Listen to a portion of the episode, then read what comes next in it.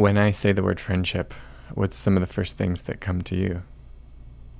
Sunlight, That's great.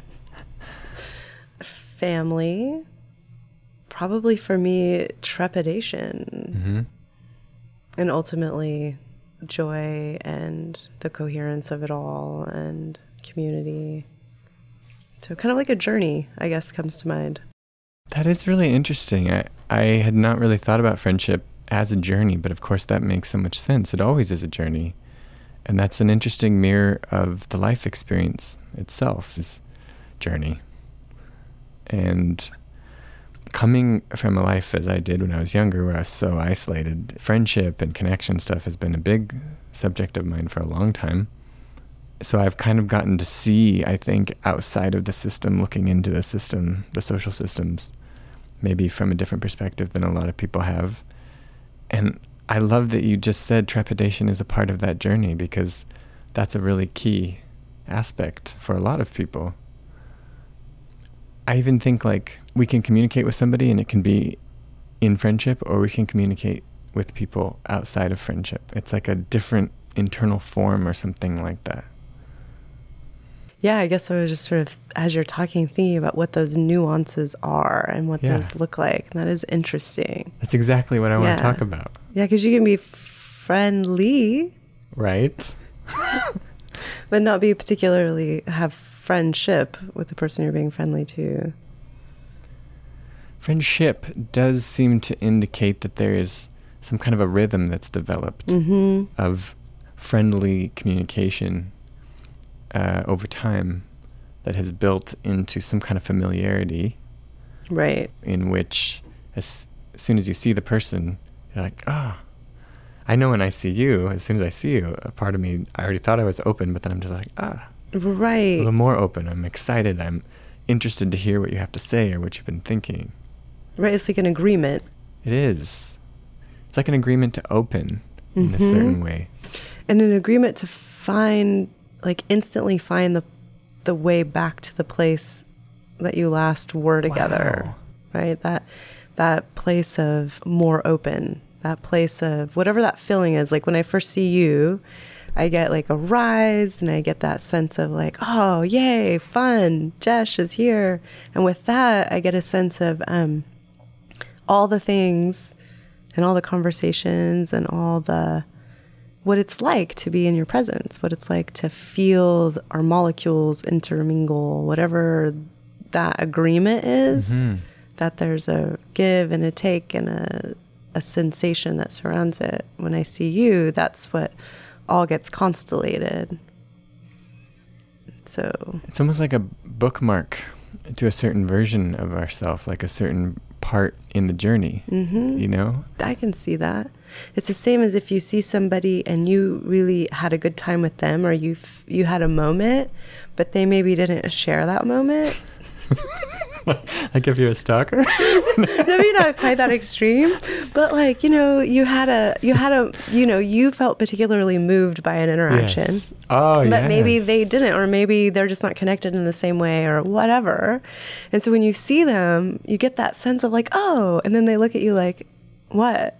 And you're like, right. And so you still kind of have it, but there's not that agreement that yes, I had it too.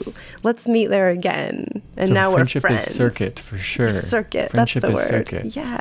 That's so interesting because as you're saying that, what I'm thinking about is, you know, someone who like loves a poet's work or something and has just had this incredible experience with it, and then goes and meets the poet. you Right, know, the poet's like, and we- is so effusive and so Yeah. like extra and so excited, Right. and then the poet is kind of just like, ah, that is interesting. But I mean, that's another element that I kind of wanted to explore friendship too, because one of the reasons I do connect with you so well and have so much respect for you is you've spent a lot of time developing friendship with yourself, developing friendship with aspects of the world that many people don't even know exist. And I think speaking of friendship from the perspective of journey is a really interesting uh, take on that because, I mean, there's this Anaïs Nin quote that I, we talked about in the last one that I, I really love. It's something like every friend draws out a world in you that would never even have existed if it wasn't for the meeting of that particular friend. And so I think about you with like a wolf or something that you met in a dream or a tree that you saw one time or a, a certain moment, you know, when you were dancing near water or in the sun. And it's like, in some way, can those be described as friendships? And if they can be, what is different about you in those moments that's able to enter into that circuit versus other times when you're not, or versus most people who might just pass that right by? Well, I think that's an interesting question for me specifically as it relates to friendship because I think I became good at that because I also grew up without people, right? So I grew up largely isolated. And so there wasn't any people. And so there were things like animals and the water and the land itself and the air and then the spiritual beings that would come and hang out with me. So those were my friends. And so my daughter makes fun of me because I always say my best friend growing up was a goat.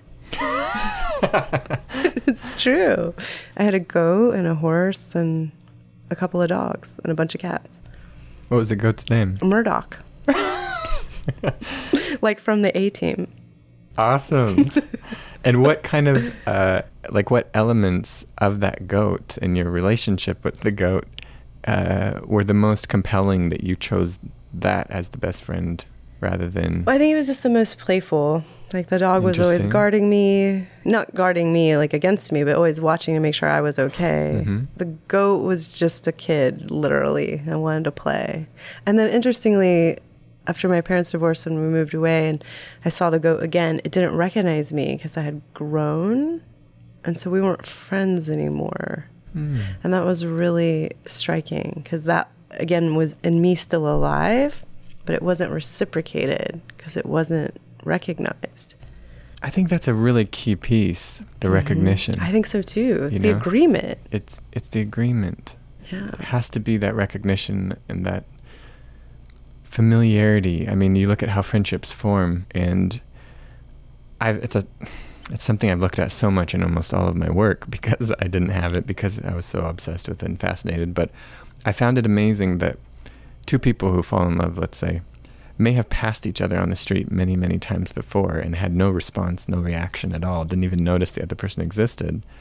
But then once there's that history and all of those agreements and all that experience, you pass each other on the street and there's an entirely different, you know, body response. And so the same molecules without that agreement, without that recognition, don't uh, chemicalize in the same way. Exactly. You know, there's no resonance. There's no resonance to that, and so there's a certain awareness. There's a prerequisite, right, of friendship, right, and the the recognition. That one just rings so loudly in me, you know, because that is the reason why I cherish the moments we have so much together, is because I just recognize so much about you and how you've spent your time in this way that I, is even hard to describe, but it's such a particular aspect of you and what you bring that when I meet you or when I see you, it's almost like I'm in a like a, a temple or something. It's dark and just goes back for so long, like just arches, you know, that just arch back, back, back, back into the distance. But even though there's a quietness there, it's like you can tell that the place has been filled with so much prayer over thousands and thousands of years or something. It's like the beams themselves have been an audience to so many sacred moments. I recognize that in you. And it could be that somebody who hasn't spent a weird life in the way that I have might not recognize that part. And if I was super into like trucks and the football game last night, which no offense against those things, but if that was where my main area of focus in, I might right. not appreciate those same things about you. Right, you wouldn't see me. Wouldn't see you. Right. And so that there's a certain kind of seeing that in each other that sparks this kindred aspect, right? And mm-hmm. then there's this story that you had mentioned earlier about the sun and your relationship to the sun in this experience that you had and this understanding that, oh, you can have a relationship with the sun. There's an exchange, there's a resonance, and there's an agreement that goes way, way, way, way beyond. I mean, we're so in agreement with the relationship to the sun that it's everything, right? And so when we consciously remember that and embody that by communicating and having this interaction, then we engage the elements in a way that's this mutually reciprocating field of resonance and I believe conscious meeting. I love that. And I'm also thinking as you're saying that, that because our senses are mostly targeted to the external, when people are in friendships, the majority of what they're feeling or experiencing will tend to be seeming to be the things that are being given or shared from the other side. And because of that, I think their responsibility, their power, their contribution to the formation of such a circuit is underplayed, is diminished, is is obscured. And so a big part of this for me is I, I want to draw awareness to how much of it has to do with you. Going back to this story of me looking at the sun, it's like I've seen the sun every single day of my life. Never once did I even consider being in relationship with it, even though I have been in relationship with it from a lot of different levels. I wasn't aware of that. And my awareness of that suddenly opened up this dialogue with me, and it, at least as I can conceive of it, that allowed, I think the thing you said, the seeing. You know, I, I saw it, and that seems to be the first moment that made it all possible. And I think that that kind of seeing whether it's with people or animals or plants or trees or elements, is not available through the mind. Mm. There's a recognition that happens when it's happening. I think that it happens first in the in the body. It happens first in the sixth, eighth, tenth senses. It doesn't happen in the mind only. And when it, and some do. And I think beginnings of relationships are often built in the mind and we have all this narrative around them and maybe that's when the idea gets underplayed what each person's responsibility is because we just think of what's coming in our direction. But we're also framing that into a narrative and a story of who this person is and what that does for me and how that makes me feel et cetera et cetera. But i don't think that those mental understandings of the relationship are the truer aspects. Those are not the seeing aspects. Like, for instance, have you had the experience I know I have where the most important people, mostly in my life, when I first met them, it's like oftentimes they're illuminated, backlit so strongly that I can't avoid knowing that this is an important meeting. And that didn't happen in my mind at all. Mm. That just mm. happened in the moment of our two awarenesses coming together. And so there's something about evolving friendship past this sort of externalized mm. narrative and bringing it into this sort of heartfelt experience that's based on how we feel together, what we share, and what we sense, perceive, love that, see. I think that's important. I am hearing from that there's this kind of more mechanical social way of building quote unquote friends that we learn how to do, or most people do. I kind of skipped out on that part. Me too.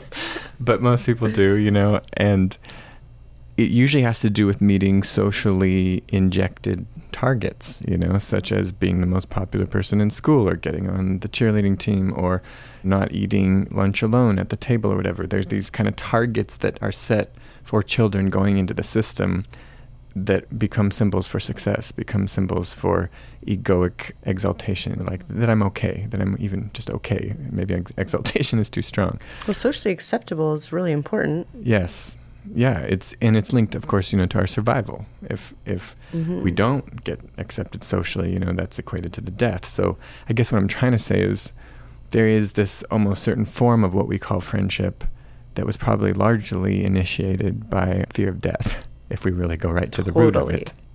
It's really interesting uh, when you're talking about this to think from a deeper, almost like a spiritual level of could it be that there are some people that come along and your spirit wants you to have a friendship with this person for reasons that are inscrutable and mysterious, you know, and don't necessarily fit into a this will get me at the lunch table where all the cool kids sit kind of thing. Because we call that friendship and we call this other one friendship, and they're not the same thing. In the work that you do, working with people, what have you noticed about people who are called friends or tagged as friends that sometimes are distracting people from their own work or not actually being in circuits with people? Like, what would you say about that? Well, I mean, certainly there are people that live their lives in that way or from that place and haven't developed sort of a deeper understanding of what is possible, right? Then there are people that have a lot of friendships that are there to distract themselves from deeper work. So it's kind of two different mm. Answers to that question. There's kind of two different people, if you will. But I think what I'm what I'm sensing is that we're really talking about ultimately the seeing is about mirroring. Right? When we can mirror something that is hard for us to even see in ourselves to another person, and we can say, hey, that part right there that not very many people can see, I really like that part. Let's go inside that world and open it up and see what's potentially possible here. Mm. And that mirroring back someone's value in something that they otherwise find shame in, say. Like, let's just talk about intuitive capacity. Like, for a lot of people, being an empath or being highly intuitive is really difficult and is challenging for friendships because they don't know where they begin or where other people's end, you know, and it's just this whole there. Thing, right? And so as an empath, I think we attract friendships from a lot of different angles. Mm-hmm. And the evolution of an empath in, in their lives is to come to a place where they begin to seek their first friendship with themselves right and and with their idea of what's larger than themselves and then once that orientation is firmly established and that fire is lit where the central point of home is, then they start to become aligned with their direction, their true north. And then any friendships that are not in alignment wow. become kind of spin out and kind of like free radicals, they get um, shedded off the, the main organism. And then that as the person becomes healthier and stronger, then the relationships they attract are the relationships that are the most strongly so resonant with their alignment. That makes so much sense. And I actually hadn't really thought of that as much either. But the better you saw yourself, the yeah. prerequisite to having a friendship with yourself, the deeper that that relationship became, the kinds of familiarities and seeings that you would have in other people would be entirely different. You if know? you're your first mirror, if you mirror your own value and what you value first, then you're only going to accept into your life people that hit you at that same resonance field. Hmm. What would you say is the most important kind of work to be doing to increase that awareness of yourself, to, to see yourself more clearly? Well, I think the first steps are to be alone in silence, right? To be alone in nature, to be silent with another person, to be as still as possible, meditate, go for walks, be alone. I think it's how we first come into an awareness of ourselves as our friend, as a friend, as a point of origin. And then I think having good mirrors, people that mirror back the things that are um, valuable in terms of progressing to higher states of consciousness and higher frequencies because that's really sort of what I think our our immune system is geared for. And so the higher quality our friendships, the better and stronger mirrors they are for the frequency we're looking for, then the faster we all evolve together and the more work we all do at once. Good mirroring is really important because when when we have mm-hmm. people in our lives that mirror back those things that we want to become stronger in and that that their focus and their clarity about those things helps us gain more clarity about our own right? Our own fields of resonances and alignments those things that we want to cultivate and make bigger. Like we have asked like we can we can foster consumerism right? Or we can foster spirituality just to lump them into easy targets. But our choice about which we foster is going to be geared towards what our relationship is to ourselves and how important that is to our truth and the relationships we have to other people that we respect and admire and how well they're able to mirror back those things that mm. are of the higher frequencies right? And so if we're thinking about evolution and those kinds of how i kind of view friendship i view friendships also as multi not, not just multidimensional but they're multi-lifetime mm-hmm. right? And so we're all here to help each other grow. I guess that's kind of a fundamental tenet of what i think our interactions are here for. I think we're in service to each other um, also. And so it's a little like finding the the brightest light in the field of lights that which is mirroring back to you the brightest part of yourself is helping you kind of reach that next Yes. Right? And so there, there's your choice. I want to foster that in me. So I want to go deeper into that friendship, to have that mirrored in me more so that I can come back and meet it stronger. And then we build that field of resonance together.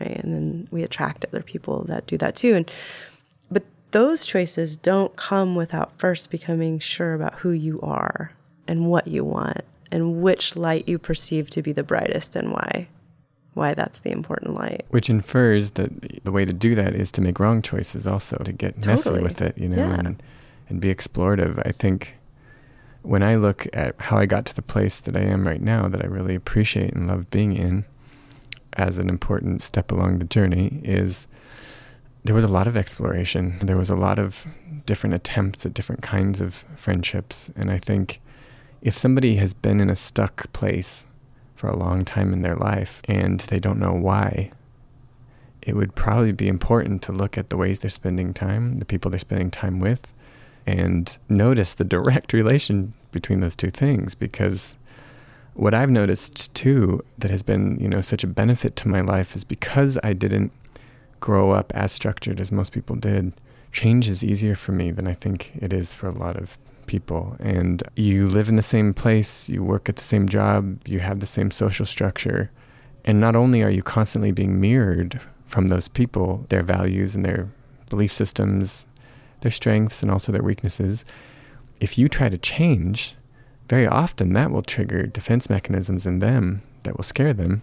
And sometimes they can even actively try to keep you from changing, discourage you from changing because of the way that it interrupts the their own mirroring process. Exactly. Right. So people have an agreement, and that agreement is based on what the mirroring is and what that feeds for each individual. Yes. it's very often and most often an unconscious agreement, which yes. is where those early relationships that we find ourselves in are the most prolific, right? Is when we're young and we're working mostly off unconscious conditioning that was provided and we're working to fill deficits that we're not quite even aware of what they really mean. And so we're we're having relationships sort of like kind of like eating food right? Where we have relationships that feel good maybe taste good but are not good healthy. for us. Wow. And so as we wake up and we come into a greater sense of awareness about ourselves through through sometimes these relationships that's what they're there for is to say wait i'm this doesn't work for me anymore. And so when something doesn't work for you anymore, you have to build up all this understanding around it before you can make a change. And the idea is that we bring people to a place where they can make changes in their relationships from an open heart, from a place of neutrality, from a place while staying in their body, so that we learn that change, even within relationships, is healthy and beautiful and not necessarily isolating, negative, derogative derogatory or breaking something. You know, we even talk about breaking up, and mm. you know, that's wow. true. But what if we could find a way to make changes from a place of the heart?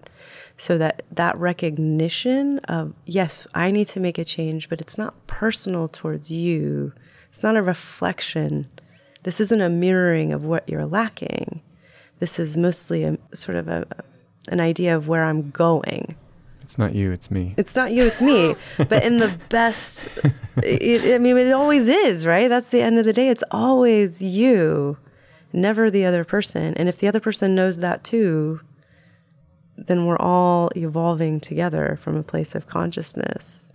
That neutrality is very challenging, very challenging in those those sticky places.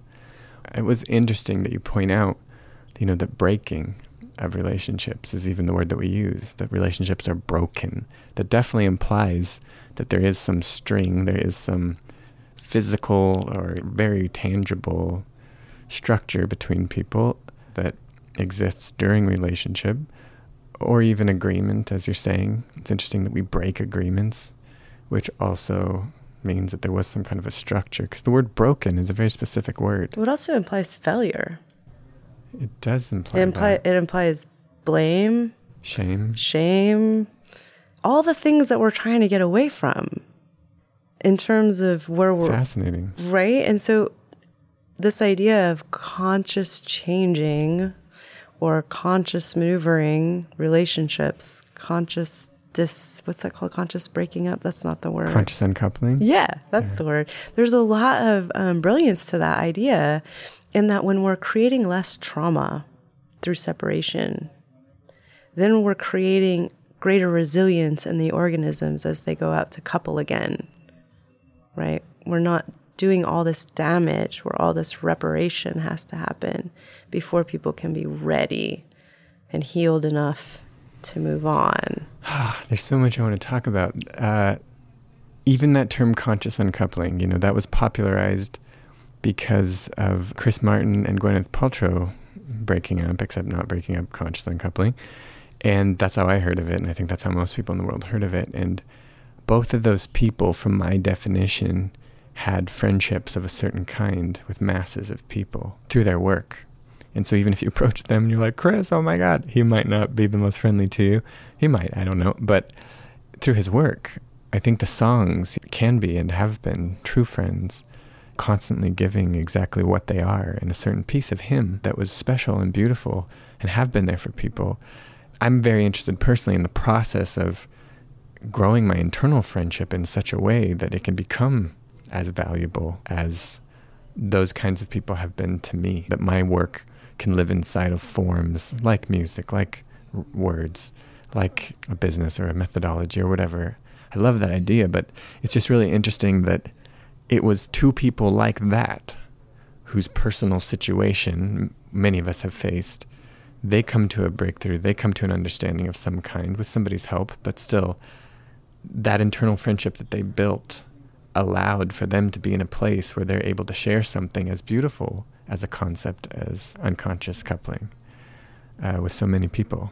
So I don't know if I'm getting too confusing. No, I mean I think that's 100% right and what the what the core aspect of that is is love and beauty and seeing that inside each of us is a soul that wants to be loved and connected to and thought of as valuable and wants to be in a reciprocity of relationship.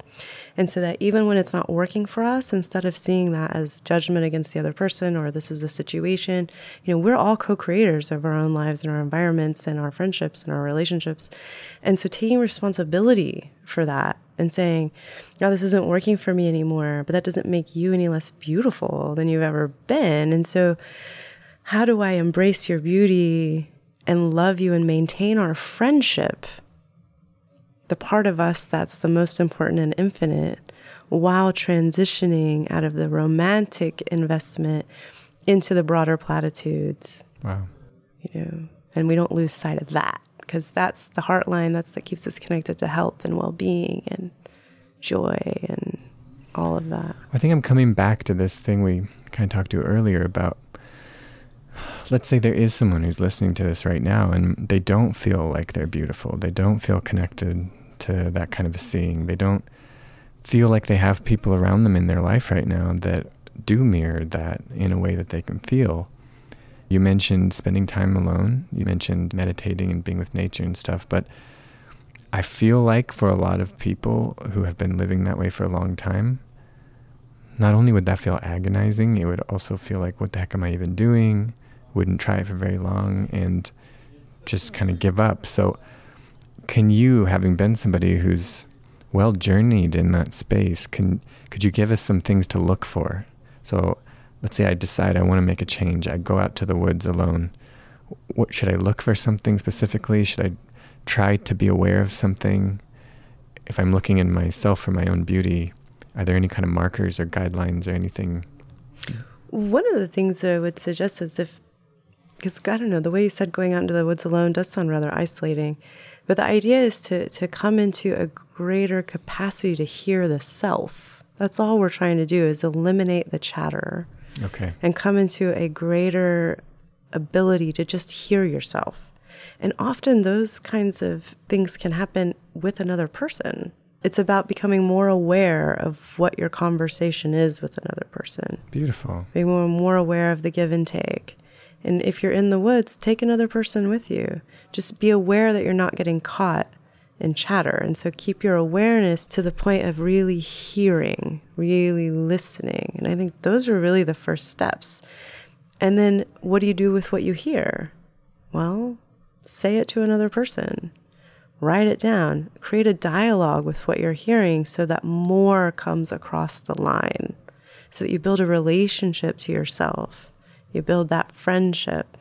But if at any point it feels too isolating, come back in to the group's dynamics because we're we're pack animals, we're herd animals, we're meant to be with other people. Right? And so all of that can happen. It's just very easily what's happened is we get caught in tangential conversations or we get caught in some dramas as a, as a way to avoid our own truth.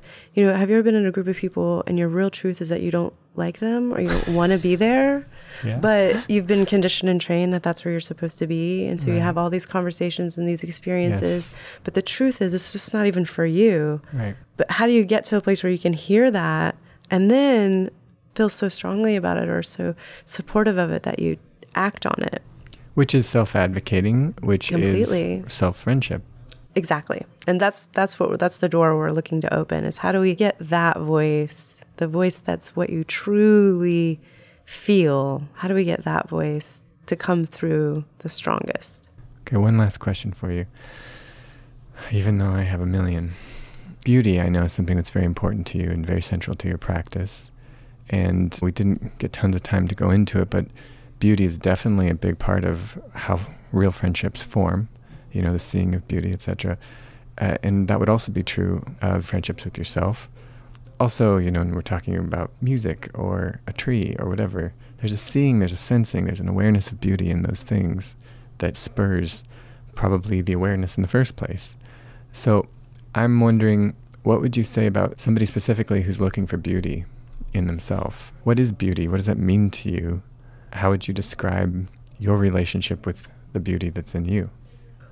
Well, I believe that everything that we experience is a mirror of what we're experiencing internally, right? And so if I'm having a particularly tough day for whatever the reason is, I'll go for a walk and just make sure I'm aware of every flower I see, right? And so every bougainvillea bush is like, oh, this beautiful. And I just take a moment and reflect on its beauty knowing in another part of myself that that is me reflecting on my own beauty because that bougainvillea is a reflection of my own beauty and my mm-hmm. ability to experience it is a reflection of all of our ability to experience beauty that. together right so So maybe a person could just look in the whole sky in front of them, the whole arrangement of everything, and maybe they could say, Well, I only see like these three small, tiny things that are beautiful. Everything else seems to be horrible. that's great Just go straight for those three tiny things and Exactly. so close to them that they fill up your entire vision.